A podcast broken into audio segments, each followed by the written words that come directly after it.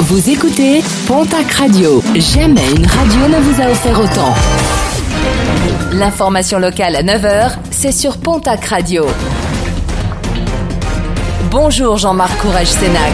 Bonjour à toutes et à tous. Nouvel accident mortel déploré sur les routes de la région à Bahus-Soubiran, non loin d'Air-sur-la-Dour. Un piéton a été mortellement fauché par un véhicule hier matin.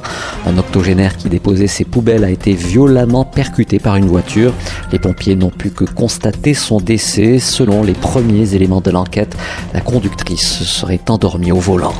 L'inquiétude des salariés d'Altifort à Tarbes, après avoir été reprise par un homme d'affaires en début de mois, les premières difficultés apparaissent déjà. Pour la CGT, des barres d'acier ont dû être vendues pour payer les salaires. Une demande de chômage partiel devrait être déposée. Le contrat avec Nexter n'a par ailleurs pas encore été signé. Des salariés qui souhaitent alerter les pouvoirs publics et les élus locaux sur cette situation. Dax, Pau et Tarbes retenus pour accueillir un service des finances publiques. Annonce faite hier par Gérald Darmanin, le ministre de l'Action et des Comptes publics. Une première liste de 50 collectivités qui accueilleront ces services actuellement localisés dans les grandes métropoles a été publiée hier. D'autres communes seront sélectionnées au printemps pour une seconde vague de déconcentration.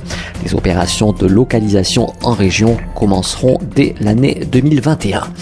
Une liste en moins, Stéphanie Abadi a annoncé hier qu'elle n'était plus candidate aux élections municipales à Tarbes.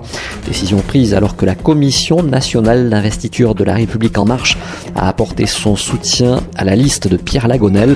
Pour euh, Stéphanie Abadi, les conditions ne sont pas aujourd'hui réunies pour euh, maintenir sa candidature aux prochaines élections.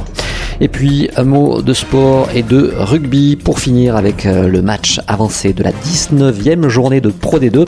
Le Biarritz Olympique reçoit ce soir l'équipe de Soyo Angoulême. Coup d'envoi de la rencontre à 20h45, un match qui sera retransmis en direct sur Canal Plus Sport.